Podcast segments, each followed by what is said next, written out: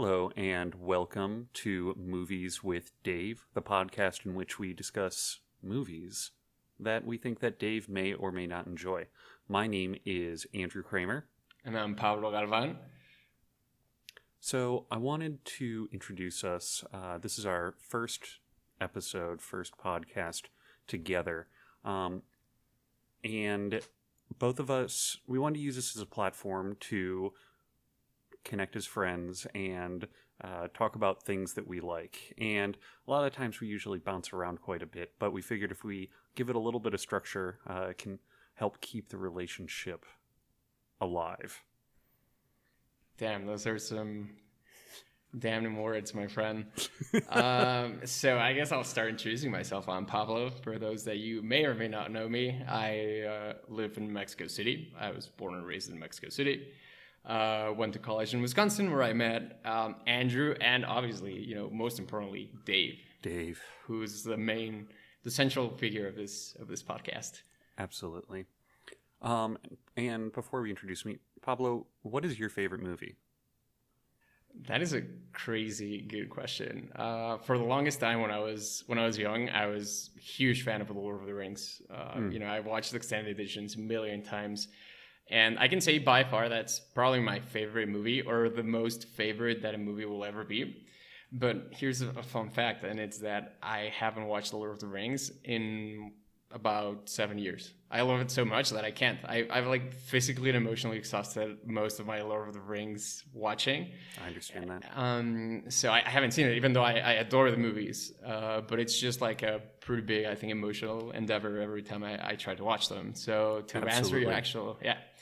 Uh, to answer your actual question, um, right now I'd say probably Arrival uh, would be my favorite movie um, by Denis Villeneuve or whatever his name is. I think he's French Canadian, and it's just incredible. I think we'll probably have a podcast, an episode on that.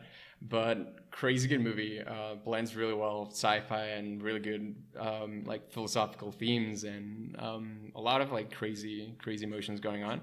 Um, so definitely recommend to watch it. Awesome. Yeah, and uh, I'm Andrew Kramer. I went to Lawrence University with Pablo and our good friend uh, Dave. And I, I, like to actually think of both of us in a way, uh, to use your Lord of the Rings comment, as both of us in a way are the Samwise to uh, our, our friend Dave, who is Frodo.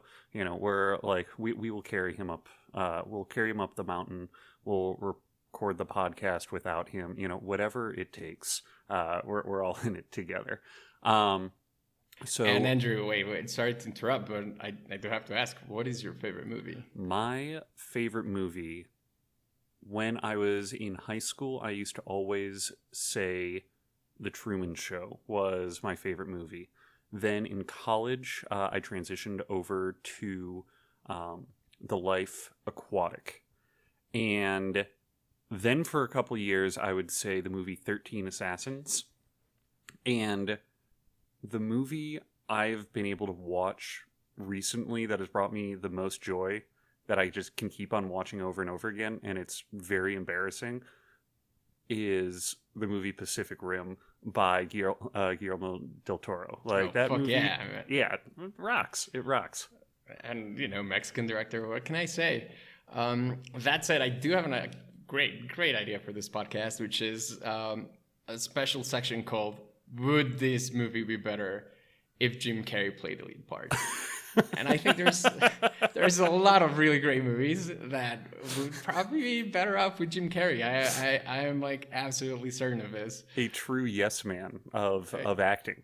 Absolutely, absolutely. I mean, the other one would be like Nick, Nicolas Cage, but I, I I think he's like the anti Jim Carrey. Most movies would worse off if we, if he played the lead character. um, but I was actually um, we'll save it for another podcast. Uh, but I was discussing this with the real Dave, and we are talking about um, a Will Ferrell movie. Like um, I can't remember what it's called, uh, but it's like a drama movie um, one of his first like dramatic roles on, on oh, like uh, Stranger Than Fiction. Yes, yes, and we'll, we'll, I think we can devote a full like hour and a half to talk about why Jim Carrey would have been better at that movie. but uh, anyways, that's just that, that's just what I think about this uh, controversial um, topic. Yeah, Jim Carrey as Frodo Baggins. Um, thoughts? Well, um, that's that's a movie that would be worse off. I agree. it would be kind of right. like, well, never mind. We'll talk about Soviet adaptations of Lord of the Rings later. um, all right, so I think that that's probably as much as we want to hit on in terms of uh, the intro, who we are, and just, just to state it again, we're here for Dave. You know, we want to help Dave find good movies. During the pandemic, he came to me and was like, Andrew, I want to get into movies. And I made him a list of movies, and he watched some of, of them. But I, th- I think that it was just one person's perspective. And I think that by working together, we're going to be able to find some stuff that really is good for Dave. So, what, what are we talking about this week? Well, this week we're talking about a Korean movie. We're, we're getting on the train of Korean craziness. Uh, we're talking about Burning um, by Lee Chang Dong, who uh, is most definitely not the same guy who directed Parasite. Just throwing it out there because I know a lot of people, or well, the two people who are going to listen to this podcast are probably going to think. Um, but no, yeah, you, you and director. me are going to think that when we listen to this podcast, being the only two people who are going to listen to it. that is true. Um, but no, uh, so he's directed a bunch of other movies. This is by far his most uh, famous movie, and this is a movie that I suggested just because it's been on my watch list forever. And it's again one of those things where you're browsing Netflix every night or whatever, and you're trying to watch something light, and this definitely doesn't fit the bill. Uh, so it took me a, a, long time and a visit to Austin uh, to visit um, Andrew and the Dave, uh, the namesake of this podcast, to actually um, watch it.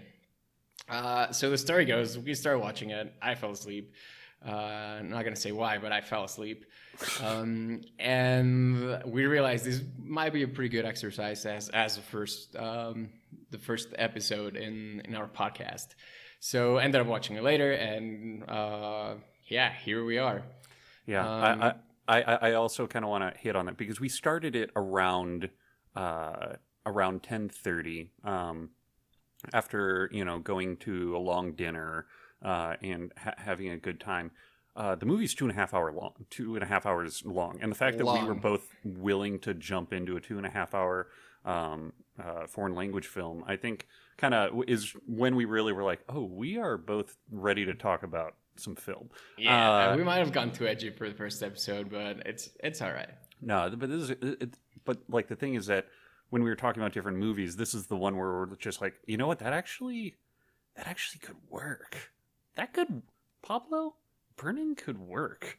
Um, and the the weird thing about this movie, like you said, I usually have a hard time recommending movies that are like this isn't one note, but like the the intimidating movies, like uh, because I think that if a movie is intimidating or it has a lot of heft like to it, like is it a good movie in that sense? Because to me, a good movie needs to have highs, it needs to have lows. If it's just depressing the whole time, to me, that, that that's not what does it for me. But I will say this is an interesting one because I'm absolutely nuts about this movie. But I was in the situation in which we watched the first hour and a half and could not stop talking about this movie to people, but did not finish that last hour for another two weeks after that.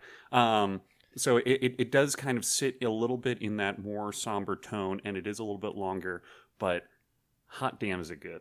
Yeah yeah it's definitely i would say it's, it's definitely not an easy watch um, especially now that i think you know we can go a, a lot of time talking about millennial um, attention spans and how yeah it's i think in the best interest of people uh, the moneymakers to like have do short movies and this is clearly not the case plus being foreign Mm-hmm. Um, but anyway, uh, I do think we should um, give a short summary of the, of the movie, or at least uh, a tidbit of what it's about. Sure. Um, so if you're gonna go ahead for for yeah to listen. So, so uh, Burning is an adaptation. I knew that it was an adaptation of a Haruki Murakami story. He's my my favorite author, um, a Japanese author. Um, uh, it's an adaptation of Barn Burning uh, by Haruki Murakami, but it's actually also an adaptation of Barn Burning by William Faulkner. Uh, so oh, I didn't fuck. do. A so it's yeah, an adaptation of an adaptation. I think that is true. So I, I have not read either of these short stories, um, but I have read a lot of Haruki Murakami, and I will say that the uh, the plot of this is very much a Haruki Murakami story, in which it features a young man who is introverted and in some ways boring. Um, in this case, uh, the character's name is uh, Jong uh, and he's um, he's a reader. In this case, he is also a writer. Uh, and in these Haruki Murakami stories, there's almost always a mysterious girl who, for some inexplicable reason, is interested in the Murakami character. And even though the Murakami character is boring, the attention to detail always brings you in. And around this incredibly grounded real character it's almost like there's a dream state that goes around the character. Uh, and you're following this very muted character in this heightened uh, reality. And that and that's the the plot of burning. And in this case he runs into a character shin um, who is a friend of his uh, from the town that he grew up in.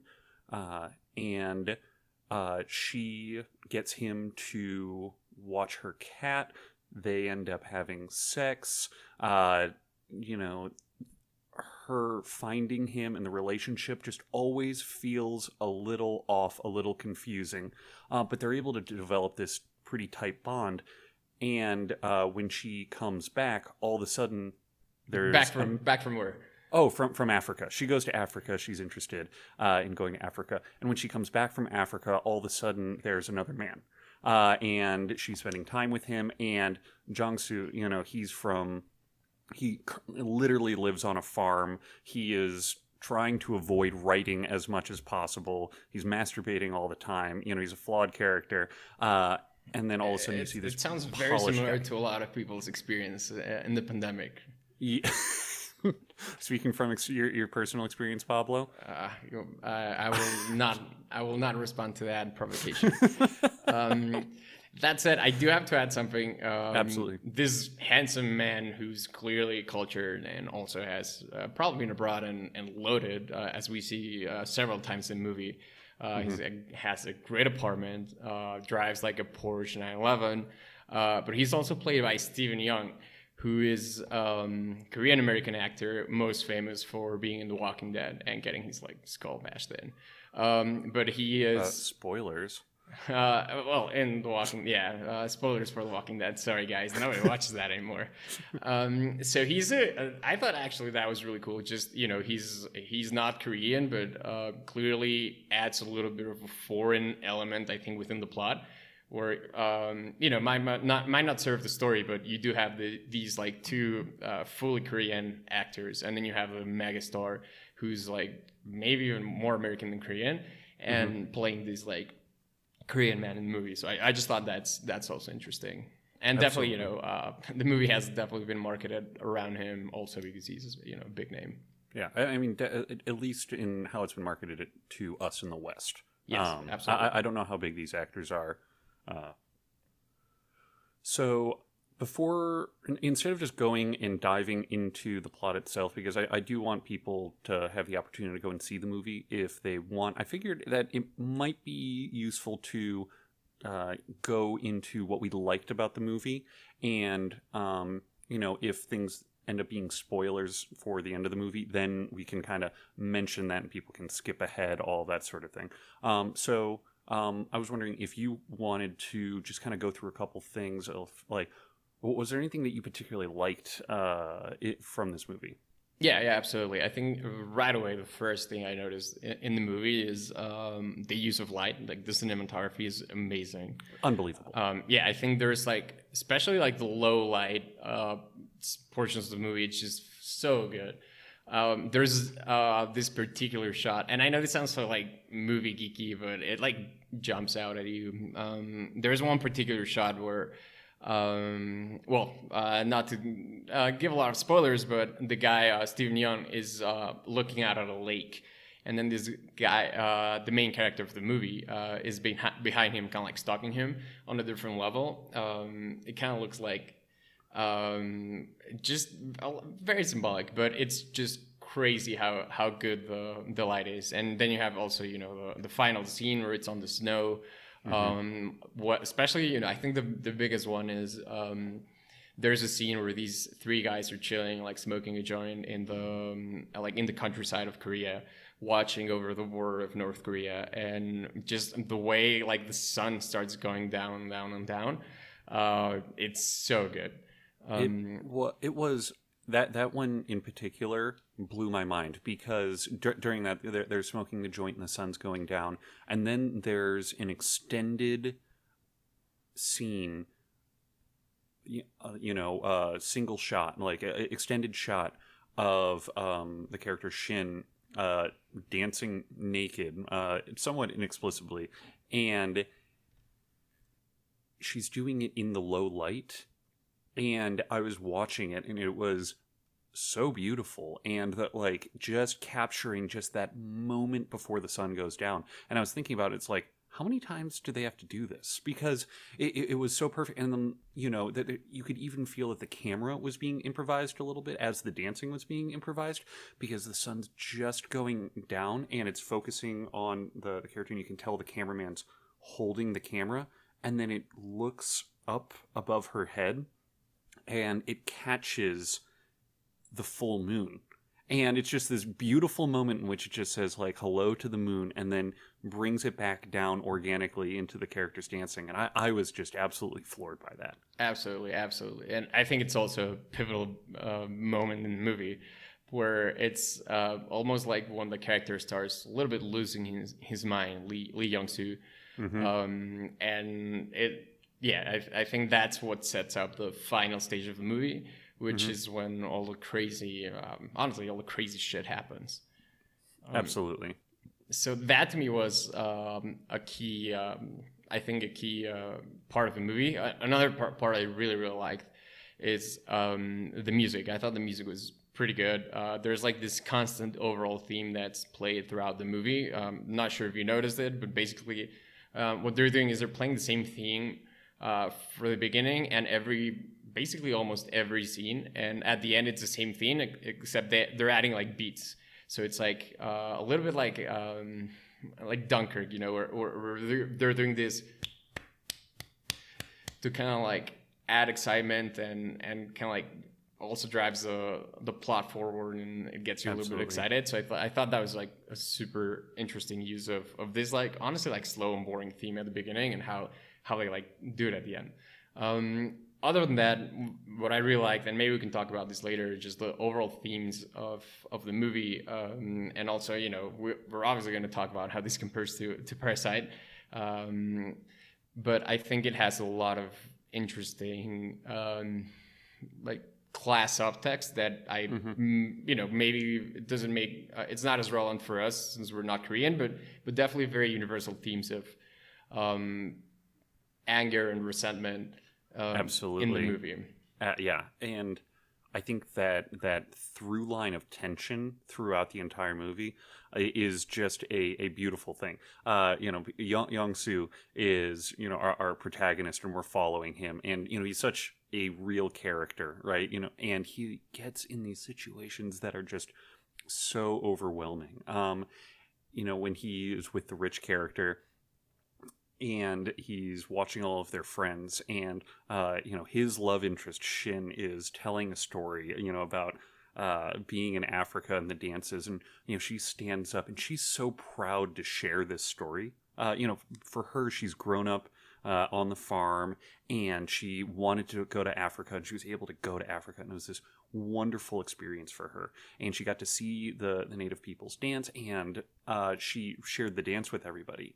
And everybody was like laughing at her. And the only one, and uh, and uh, again, uh, Young Soo is just head over heels for her, but he's looking around the room and everybody's just giggling and laughing. And there's this constant tension of the us versus them. And like we want to be part of that conversation. We want to be cultured uh, et cetera et cetera. But uh, no matter what we do we are not being accepted by um, by the others. Uh, and, you know it, it, they they behave as they being like the the upper class uh, people in this, the friends of uh, the uh, Walking Dead guy. You know, it doesn't matter how special your experience is. Like it, it wasn't uh, like it, it wasn't real to them. They they don't care about you. True, true, and I do think that also depends on how you look at this movie. If you if you see it from a light uh, perspective, uh, not really, you know, uh, paying attention to these class um, dynamics that are going on throughout the movie. Uh, it's clear like uh, the main character, Young Soo, is just painfully boring. He's going to all these like cool neighborhoods to hang out with, um, with Steven Yeun and um, and his love interest, and then he um, is just sitting there without really talking a lot. Yeah, well, um, I mean, like in his downtime, he's like literally like singing pop songs and shoveling cow shit, and then yeah. all of a sudden he gets the opportunity to hang out with all these socialites. Absolutely, absolutely. But I think it's interesting because that's almost kind of that's almost kind of how the movie is. If if you're looking at it from like an outsider perspective, it's a painful, boring movie.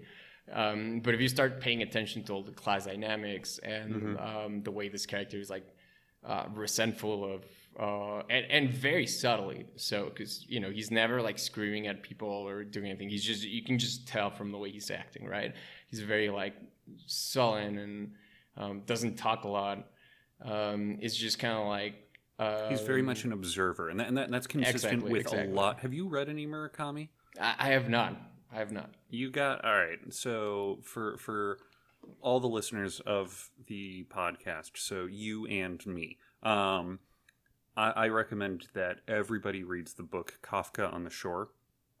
Uh, it's it's my favorite book, and you know, it's just all it's just always has the same character, but I love this character. And what well, actually, one of the things that I, I, you know, when you say that he he is boring in the novels, uh, that's often glorified uh, by by Murakami, and you know, he always like it's just kind of like this pixie fantasy uh, sort of thing that happens with all these mysterious girls that are somehow perfect but not fully knowable. And in the books that's that's glorified. Whereas in the movie it is not glorified it, it is very much like you know this guy has has flaws but we appreciate that for him and i, I like that they were able to take that direction um, rather than going with uh, you know true true to the text. What well, I, I, assume. I mean, yeah, uh, based off of because it's almost always the same type of character. True, true. And I think at this point we can probably talk about uh, the end of of the movie. I, yeah, yeah. I Pablo, Pablo. Spoiler why alert, Why guys. is it called? Why is it called burning? Well, that is an excellent question. Um, and the reason it is called burning is I have absolutely no idea, but it's probably related to the burning of a German car in the movie. Um, well, let, let, let, let's let's set it up a little bit before we get to the uh, burning of the burning car. a body uh, in a car. Um, what, what, what, what, were some of the things that uh, that led that led to this situation yes, just so yes. that our, our listeners um, know so basically um, this guy is obsessed with this girl right she comes back with uh, maybe a love interest maybe not um, and what happens is um, at this sunset scene that we already described uh, sun goes down then this girl starts dancing topless and then um, this guy um, Youngsu is so frustrated that she's uh, maybe not paying attention to him and definitely uh, falling for the for the rich guy. Um, he basically tells her something about being a slut, and um, she gets in the car with Steven Yeun, and they drive away. And that's the last time he ever sees her. Um, from that, what happens? He's trying to contact her, and she's like gone, completely mm-hmm. disappears. Um, and he goes to her apartment. She's not there. Uh, he's asking around. He goes and confronts uh, Steven Yeun and then he talks to her parents who live in the city. Like yeah, he goes everywhere. Um, I would then, also say, real, real quick, at this point, it moves from just being kind of an introspective art film into kind of like Parasite, pivots a little bit into a horror movie. Yes, yes, because um, they they do set it up at the beginning where he is um, going through Steven Yeun's. Uh, he's at his apartment and they're all three chilling, and he goes to a bathroom and he's like looking at um, at the bathroom cabinet, and then he sees these like jewels, like clearly like women's jewels. Jewels in like a makeup box. Yeah, makeup, earrings, uh, hidden in in um like in a little box. So basically, he goes um, he goes to the apartment. He sees a cat, um, which is important to plot because this girl also has a cat that never shows up in the movie. Uh, the cat's just the cat in the hat. He's just hidden away. Um, and then uh, Steven apparently adopts a cat. Uh, he tells him he hasn't decided on a name yet. Um, then Yeonsu goes into the bathroom and sees uh, the watch from the first scene in the movie that he uh, gives uh, Where he's re, to re- Yeonsu. Yeah, where, where he's he first meets Shin. Exactly, Um, to, yeah. to, to Shin, sorry. Um, and yeah, so basically he sees the watch there. Uh, the cat escapes into the into the like uh, parking lot. They Mm-hmm. all go searching for it, and then uh, this guy, um, the main character, sorry, starts calling out the name of um, of Shin's cat, and the cat responds, uh, which Yeah. I first of all I have no idea if cats actually can do that. Um, Uh, yeah, no, I, I spend a lot of time with uh, my girlfriend's cat, Lou, and that motherfucker uh, does not give a shit about me calling his name. Exactly. Uh, I So call, I call his name, had- and yeah, but like for, for for the purpose of the movie, is very effective. Yes, absolutely, absolutely. So um, basically, that's what makes him kind of like lose his mind. Um, that's like the final drop in the in the glass or whatever. Uh, also, what is question? What is the name of a cat in English? Because um, so I started watching it in the U.S., came back to Mexico, watched it on Mexican Netflix, and we didn't have the option for English subtitles. So uh, in Spanish, the ca- the cat is called Caldera. Oh, jeez. Uh, I can't. I, I'd have to Google it. My. I, Oh wait, wait, wait! I just I just googled it. Uh, Okay. I had it ready. Um, it's called Boil.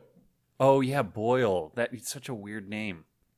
Yeah. and we like we never see it in her apartment which is like can we can we talk about her apartment for a second Yeah, wh- and what does the cat being missing mean? I feel, I feel like if I were, you know, if we were more intellectual, we would have Yeah, half an we- hour talking about the missing cat. if we read books uh yeah because so dear listener uh when she's in africa he is in charge of uh watching her cat and he's got like the pin code to get in and like her apartment is and this kind of goes back to the class thing where it's just like it is a shoebox. Like she has a single bed um that they have sex in and everything is like messy and like all over the place but like But everything's within reach of oh yeah. of the bed. You could can probably you imagine me being in that in that uh, in that room maybe a little Alice in Wonderland in there. I feel like. um, but picture this,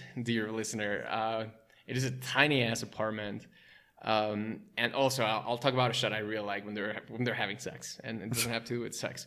Um, tiny bed. You're sitting on the bed. You can make an omelet at the same time while you're while you're sitting on your bed, and and also, well, that's it because it's a little kitchen. it's like the fridge. toilet is like in the shower like Yeah, yeah, yeah.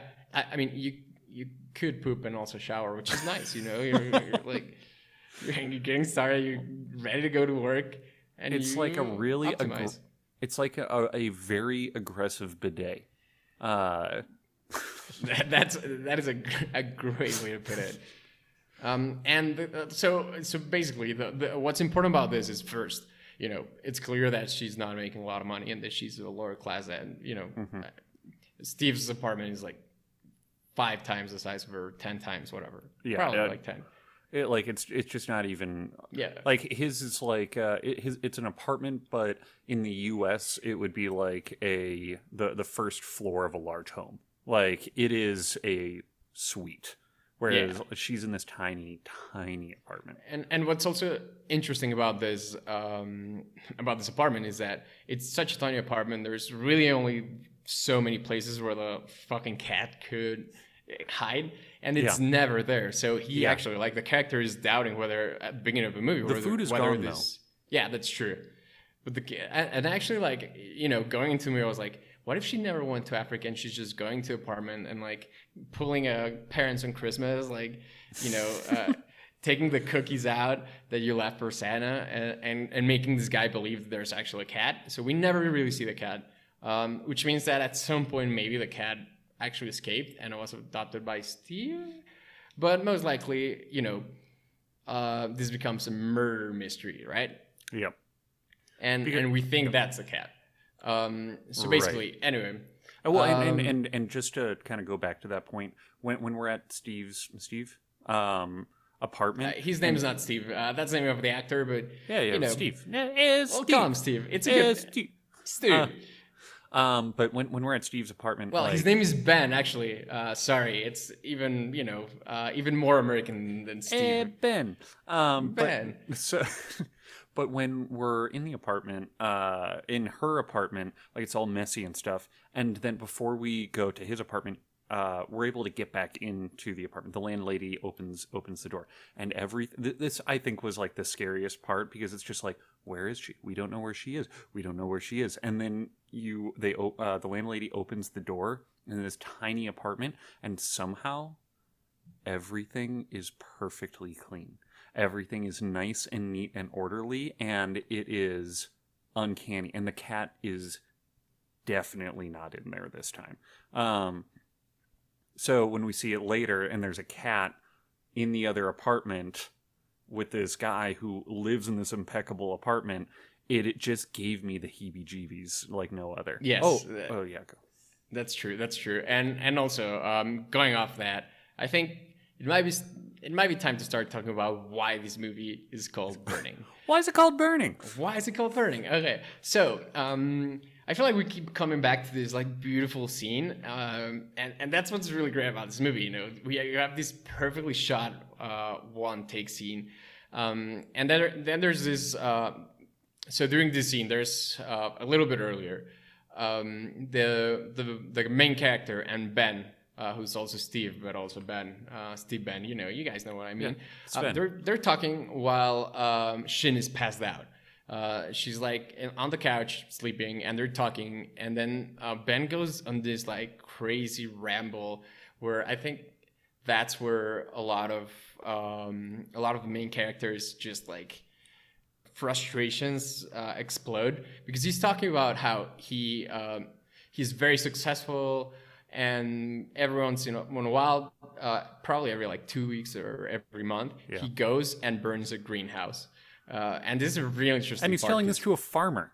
yeah, yeah, exactly. And and this is actually what, where I thought uh, it was he was gonna burn like uh, the um, you know he was gonna burn everything down, but it actually Jiangsu- like uh, yeah he was uh, he was gonna burn Jiangsu's house to the ground, but then we realized like that's actually uh, not a greenhouse. But anyway, so he's talking about why he uh, burns these greenhouses, and he never really offers a, like an actual explanation of why he's doing it. He's just like, dude, it feels good, and the next one I burn down is gonna be uh very very close to here. Chun chun. yeah, like, and then like as the audience, it's like things have just been generally tense this whole time. This guy is here. I don't feel comfortable. Like, I, I what do you mean right my, around here? I almost threw my popcorn at the TV and I was like, dude, that guy is definitely burning down the house. um, didn't happen. So basically, what happens is, uh, and also like this is just uh, um, a detonator for a thousand really great low light shots while uh, while Youngsu's like running. Um, so Youngsu is obsessed after this. Um, um, they, they leave, and the next couple weeks he's just like running around the neighborhood or about the countryside, just finding um, finding greenhouses, and then he never actually sees one burn down. Uh, he also like tries to um, also well, Steve leaves his. Uh, very symbolic. He leaves his um, lighter out um, by the house. He forgets about it, and then uh, Yangsu is like at some point is also trying to burn down a greenhouse. So basically, he's um, it almost shows how he's starting to lose it because every day he's trying to find greenhouses, and then uh, you know not one of them burns down. And I think also like that's his like um, like he's as he's going into the depths of his like uh, obsession and despair or whatever. Uh, it's just a good representation, I think, of him losing it. Absolutely. Uh, and and uh, when so he's like running around looking, you know, where's this greenhouse? Where's this greenhouse? You know, uh, you know, it, it, none of them have burned down. Where, are, like, is it going to happen? Is it going to happen? Um, and then he he does like start to light one up a little bit. Why, why do you think that he did that? I, I have got a take, but I, am curious of what, what yours is. Um, I actually never really even thought about it. Um, but I do think, uh, and actually, it's it's probably the the most uh, obvious read that, that you could have is like trying to put himself in into uh, into Ben's shoes, right? Like maybe I do want to be uh, rich. Maybe I uh, I I do envy this guy's life, uh, and yes. if, you know if I lived like that, uh, then maybe you know uh, Shin would would pay attention to me. Maybe not Shin, but in general, like the girl, you know, the concept. Maybe mm-hmm. not necessarily Shin herself. Um, so I do think like he's just trying to light it, and then it, it doesn't really catch on fire and then it, it catches on fire, and then it starts spreading. He's like scared, and he like turns, like just like goes like this, and and, and sets it out. Um, so I do think it's always like a, a way of mimicry, you know, uh, of, of of trying to figure out like how would it feel to be this guy who's like super successful, super rich, yeah, and when, probably, when he I mean, was fairly when, handsome too, I gotta say. When, absolutely, uh, and when he started looking around, I thought that he his whole purpose at first was not to find which one he was uh, Ben was going to burn down. I thought it was going to be um, him trying to find one for himself to burn down. Um, and then you know he, he gets scared and stops. Um, That's crazy. That would have been a pretty crazy way to end the movie. I, I yeah. do have a couple of uh, thoughts about the end of the movie. Yeah, so I, I, think we should probably pivot there and finally answer the question, Pablo. Why is it called Burning?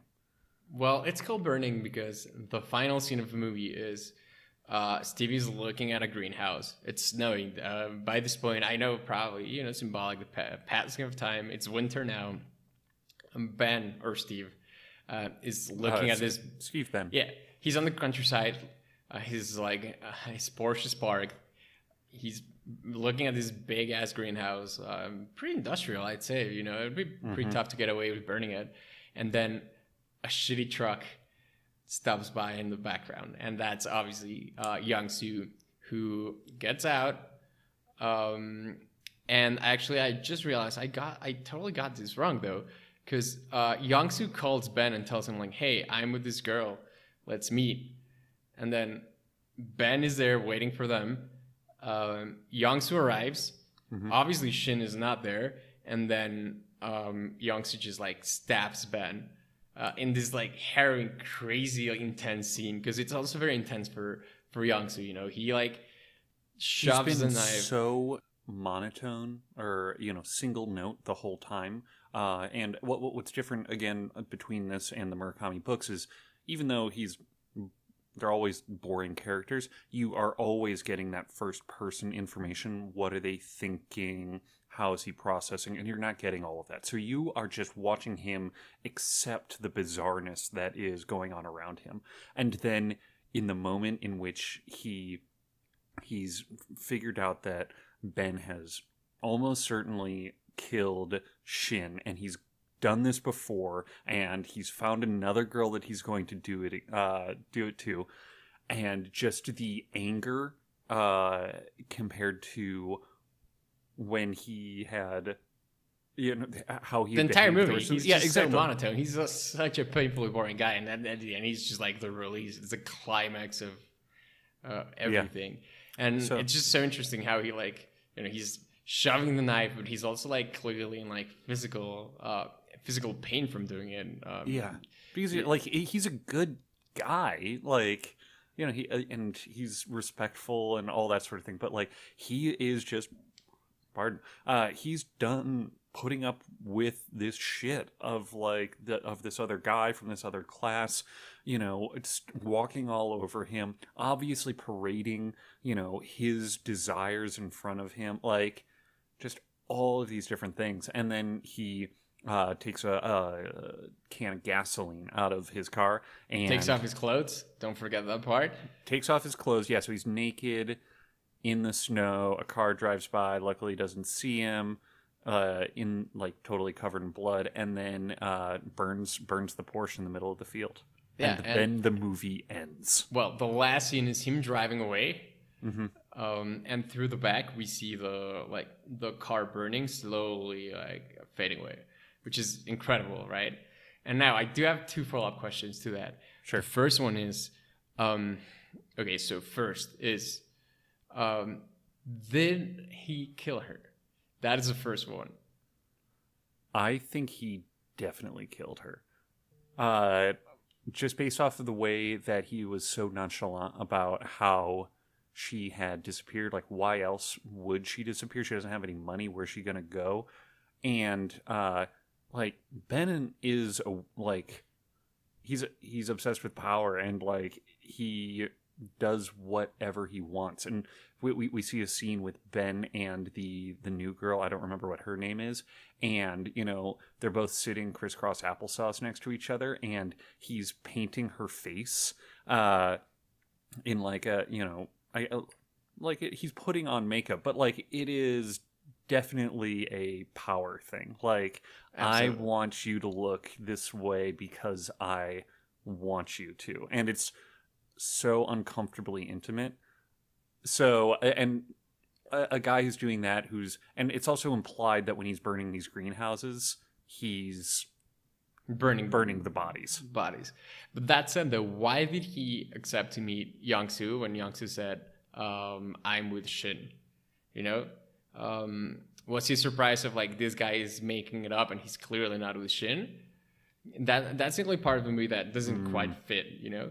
Um, that said, though, um, I would say table this because you know it, I think a big point of these types of movies is you know we don't know we don't really know and yeah, we'll never and, know and, and, it's up to the viewer to like obviously uh, figure out if within your own mind like did exactly. he do it did he not but I do say, uh, I do think a follow up to this is, uh, and would a, would it be a more interesting movie? Is what if he actually didn't do it and we find out after?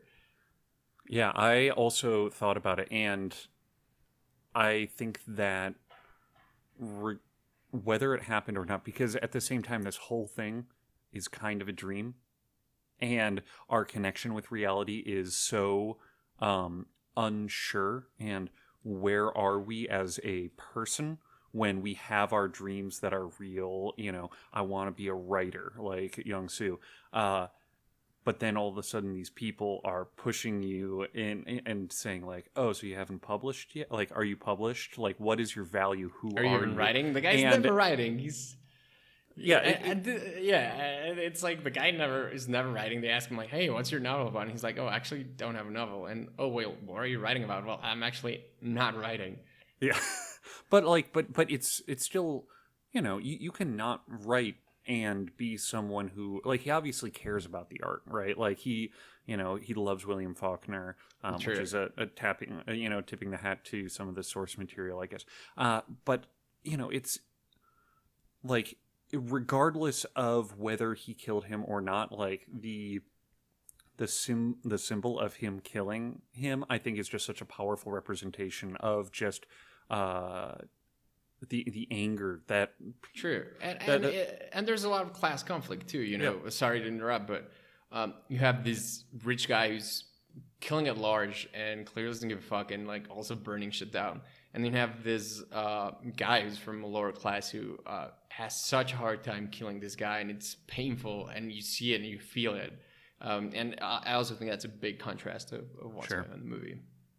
All right, so we've talked about this movie for a while now. I've got I, this is our first time. Oh, what were you going to? True. Say? I have uh, one last thing to say, oh, and I, yeah. I, think we have to talk about it. And I'm sorry to like you know go there, but oh my god, I hate talking about movies compare, with you. Oh how does it compare to Parasite? And I, oh, I, I kind of want to go first because I think yeah. you know, um, it's um, it's just relevant. You know, Korean Korean movies, Korean cinema is like starting to get on the forefront, and we also sure. saw it with Parasite. Uh, real quick, I want to ask: Have you watched any other Korean movies besides Parasite? Great question, and the answer is probably not. You should um, watch Train to Busan. That movie oh, I've always wanted to watch rocks. It. Um, it's a zombie movie. I, I, um, I, watched the interview. I don't know if that's if that counts with with uh, James Franco and Seth Rogen. Um, that does not count. Um, so you should watch Train um, Busan, and then um, some. I, have watched a couple other of uh, uh, Bong Joon. Bong Joon is his yeah. name. Yeah, Bong Joon's film. Uh, if you haven't seen, uh, shoot, it's uh, Bong Joon's take on a kaiju movie. It's called. Well, Kai- Pacific Rim. I know that's your shit. Uh, yeah, it's Pacific yeah. Rim. It's so, so good. Well, I'll, but anyway, I'll just yeah, but yeah, let's talk about let's talk about um, Parasite. And like I, I have to say, I I did like this movie a lot more than Parasite, even though Parasite is you know more of a digest. It's more digestible. It's easier for the average viewer, or even me. You know, uh, it's it has a shorter runtime. It's a lot more entertaining, a, a, funny plot. Um, but I think th- like if if these two movies were the same, I I would want to say that. Um, Parasite is the magic realism version of of Burning, which Burning is just kind of like very grounded in reality and could certainly happen, and it's just dealing a lot with introspective mm-hmm. feelings. Where like, whereas um, Parasite is very overt, and obviously both movies are great, but I do have to say I, I really really enjoyed um, Burning compared to Parasite. Yeah, I uh, both are unbelievable. Like, gun to my head, had to watch one again uh, and I've watched Parasite a couple times at this point. Uh, I would want to watch Burning again.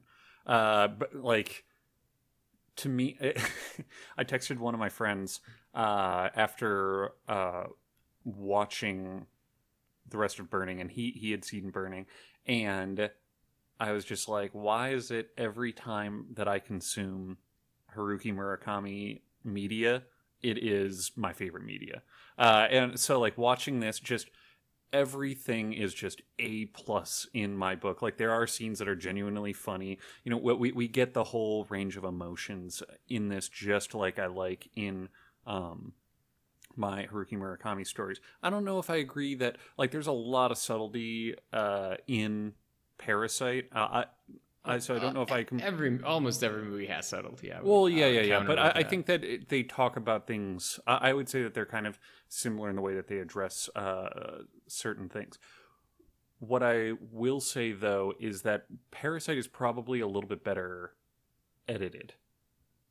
In what, in the fact in in the fact that uh, it's able to tell it. I don't know actually what the runtime of Parasite is, but Parasite feels shorter which uh, is to me a positive a positive thing in which you know when i watched the last like hour and a half of the movie after you and i had started it uh it felt like i sat down for a full movie. Um but i think that the the highs presented in uh in burning are even higher than parasite. Um, True you know, and, but we're, we're, splitting hairs. It's two. They're they're two perfect movies. So. True, yeah. and I do say you have a point because Parasite is only 16 minutes shorter than um, than Burning, but it feels you know it feels a lot faster. Yes. Not not you know not short movies by any means. Uh, you, you, definitely feel it on your uh, on your yeah. body. Uh, uh, Kate, Kate, and I have been watching. Uh, Wait, Andrew, who who is Kate? Kate is my my wonderful uh, girlfriend. Um, whom you've uh, been able to meet twice now.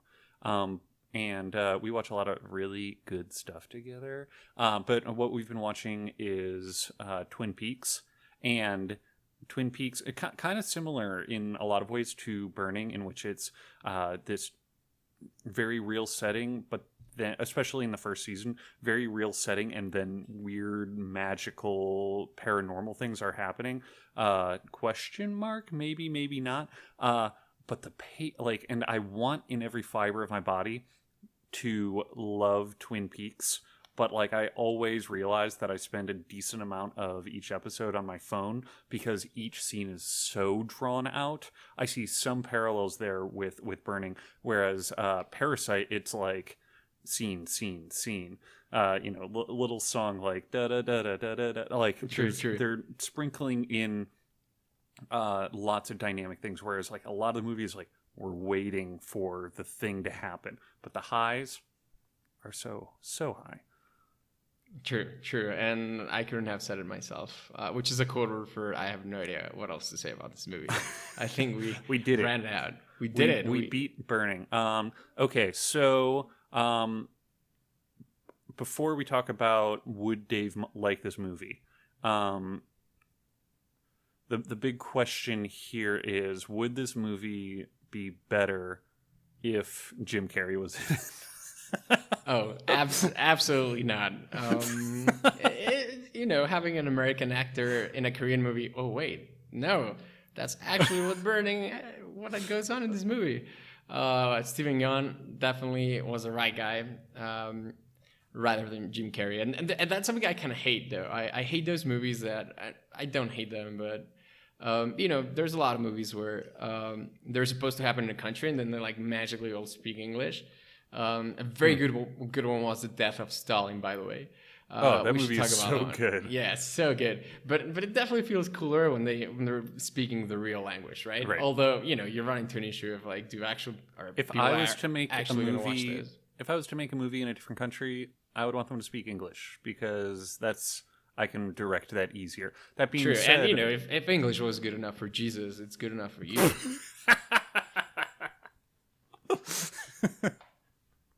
uh, R.I.P. that guy. Um, yeah. but uh, man, that that was such a good joke. I I can't even say anything else about what we were talking about. Yeah, I I completely I'm completely lost. True, um, true. So so getting back to this is um, burning Jim Carrey. We figure out not. Um, so I think that's, good uh, that's good. Good conclusion. Jim Carrey yep. would not make this movie better. Great. And uh, now we need to figure out should Dave watch this movie. Oh, I think that's going to be another absolutely not. what, what do you feel? What do you feel? I ooh like knowing knowing Dave. Um, so Dave sometimes struggles with foreign language films because uh, he's not able to text uh, while he's watching them. Um, but I, I know identified with that. It, it's hard to like put your phone down. Exactly. Um, but that being said, he did really like Parasite, um, which has a, a similar mood. Um, and like this movie rocks. Uh, I would I, I would put this in the category of recommend t- to Dave, but he probably won't watch it unless I sit him down and watch it with him. Excellent. That that is a great way of putting it. It's like, would they like this movie? Yes. Should he watch it? That that's what I don't know. Will, I don't even know watch it? No. Um, Definitely but, not. If Dave, you're listening to this, just know that this is coming from a place of love. Oh yeah, uh, no duh. Like Dave is Dave is the perfect human, and that, that, like that's why we're doing this podcast is because Dave is better than we are, and we want to make sure that he saves time. So like I'm, I'm not gonna just waste his time giving him a recommendation. Like he's not I don't like he's not going to listen to this podcast. This is just about us figuring out things that we should recommend to Dave. Yeah, so um, so I, I, feel like we should have a we, we should have a timestamp uh, where Dave should just like listen to the first five minutes of this podcast yeah. and then go to would Dave like this movie, uh, and and then everything else is just filler. I mean, like uh, filler for him for him, yeah, absolutely, absolutely. for for us, this is content. This is our lives. It's great. And just so you guys know, uh, whoever is listening to this, we're thoroughly and grossly uh, underqualified for running a movie podcast. Oh, that's um, not true. We we we have uh, like with. I think that uh, one of the things I was going to say when we were both talking about the naked dancing scene, which is a very simple way of putting such a beautiful scene, uh, is that you, that that that's a scene that we did not watch together. Um, that that's something that we both really wanted to talk about, and neither of us had any idea that that was like the peak of the movie for us. And it is true. such a quiet scene. That that's true. That's true. I, guess I, I, would put us in one to ten movie knowledge, maybe like a two and a half. At least me. You, are definitely a six, seven, eight, maybe a ten. Sixty nine. Uh, it's just you uh, know, uh, self doubting, self doubting. Yeah. Yeah, um, we'll, we'll cut, podcasting. We'll, we'll we'll cut all of the self doubt out. Um, so um, we'll, we'll fix it in post. We'll fix it in post. Exactly. Uh, so all right. Um, before we wrap up, uh, one of the things that some other podcasts do that I'm a big fan of is uh, like what else are you watching or like what else are you consuming? Like uh, you know, Sure. just hit me with the hits. Uh, well, first of all, uh, a lot of work. I work a lot. I think we all do. Um, but anyway, in terms of media, uh, well, right now I'm, I'm uh, consuming two forms of media mostly. Uh, the first one is uh, I'm reading a book by Max Hastings, who's a historian called Inferno. Real great, just World War II. Uh, and overall, you know, um, it, it's it's not a specific theme, uh, but it it goes uh, basically what it talks about is um, all of World War II from uh, like people's perspective. So it has a, a lot of like epistolary sources, which is really great. A lot of like diaries and letters from like soldiers and like generals and stuff. So instead of doing like the macro geopolitical shit, it goes into like people's psyche of the conflict, which is really good. Very interesting. Um, but the other one I really, really do want to talk about is a TV show on HBO called Search Party, which is just crazy good. Um, and it actually shares a lot of themes of of, uh, of burning and parasite of uh, people like slowly losing their minds and what is real and what is not. Um, basically, first season is about a missing girl and this group of like hip, uh, young uh, New York types, uh, in like their thirties, who dress really well and just you know, you're like white, um, just your your your white preppy uh, trust fund kids who are living in New York, and one of her college friends from NYU, and by friends I mean acquaintance, goes missing, and the entire first season is about how they um, how they search for her. Uh, because they, one of them doesn't think she she's dead, which everyone believes. Uh, but it's so good because like uh, season two changes completely. Uh, season two is more of like a psychological thriller. Season three is a procedural drama, and then season four is also like a, a very crazy psychological thriller. But the entire movie is uh, it, it could almost be like a stoner movie in that there's a lot of like really funny scenes, um, like inside of this crazy Plot within a plot. drama. Yeah, yeah, it's it's kind of crazy. And the only thing would be I would.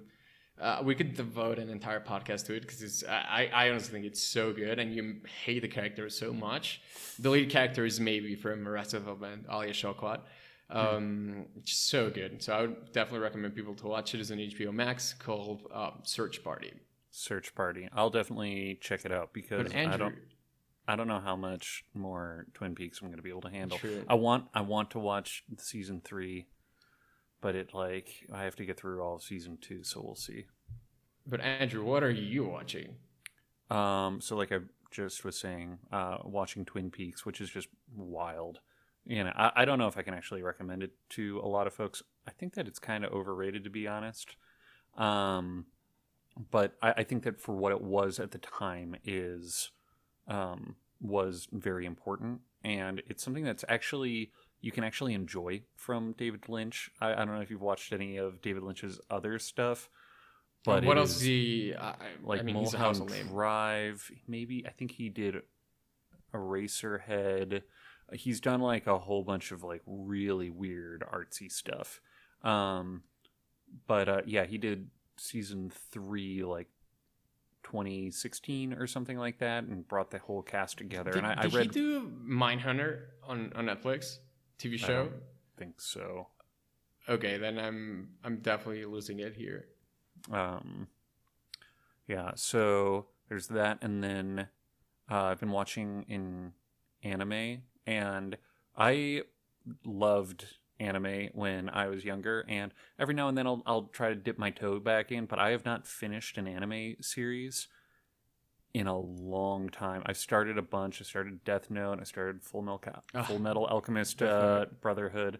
Uh, but and I liked them, but for whatever reason, I got to a certain point and I was like, eh, I'm I'm good. I don't need to watch another twenty episodes, even though they're only twenty minutes. Yeah, Uh, but my, wa- my my issue with anime is pacing, and we can go about it. um, yes, on on a different different podcast. but right now I'm li- a different podcast, a whole different podcast that we'll do on why uh, about anime's pacing. Uh, no, uh, but this one that I'm watching is uh, Neon Genesis. Uh, I don't even know Evangelion, right? Evangelion. Th- thank you. Yeah, I- yeah.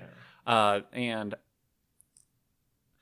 the two animes that I always go back to and I can rewatch over and over again, Trigun and Cowboy Bebop.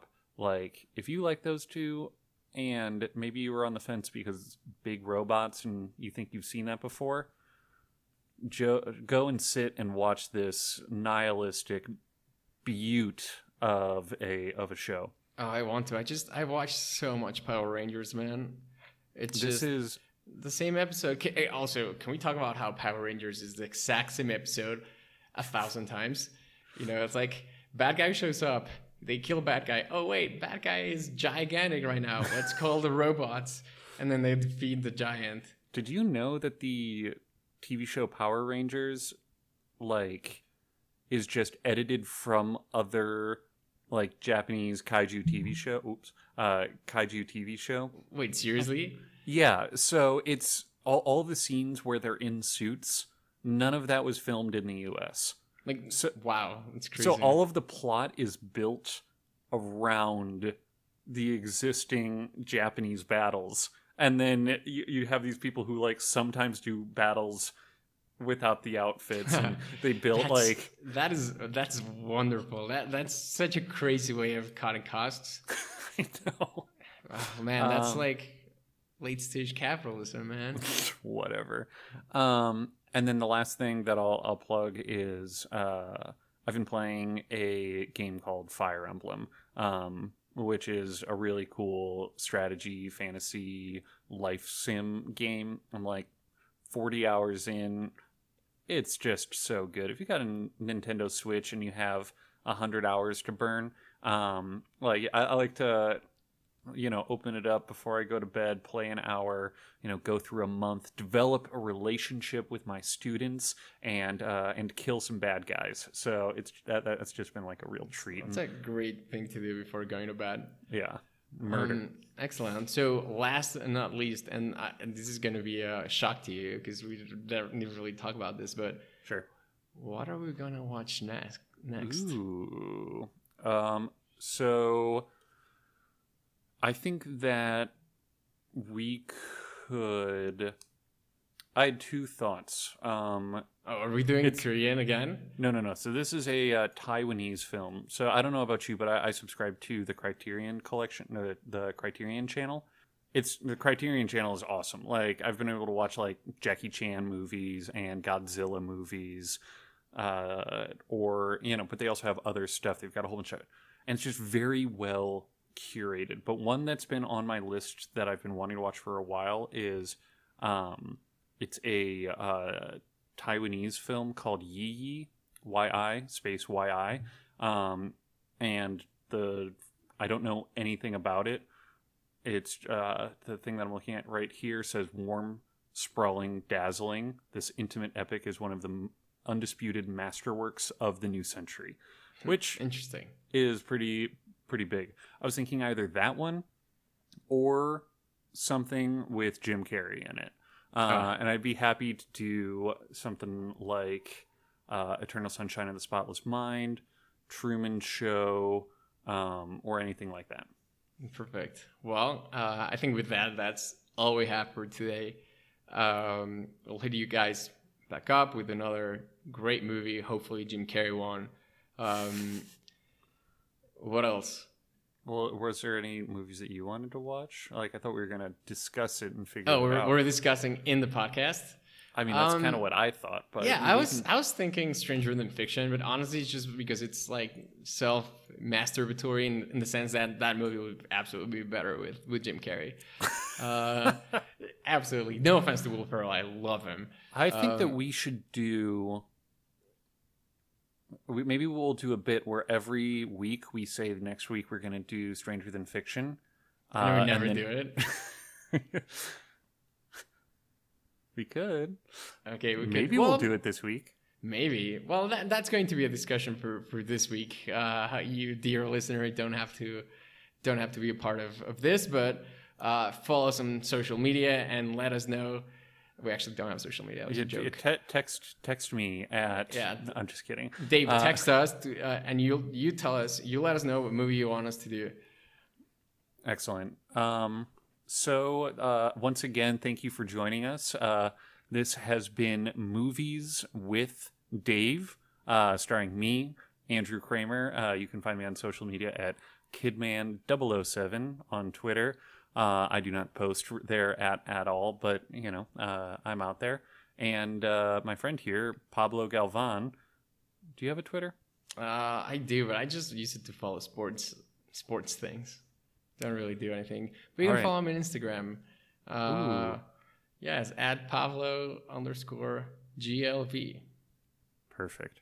All right. Well, Pablo, thank you so much. I think that for the first one, not not bad. Probably not, not, good. Not horrible. Yeah. yeah. yeah. I would say like you know, uh, I I don't want to like stab myself on the ears, but I'll, I'll just leave it at that. Not bad. And I think it's a very good first exercise. Wonderful. Um, and if there's one thing I know about Pablo, he likes exercise. um, anyway, thank you, everybody, and we will catch you next time. Adios.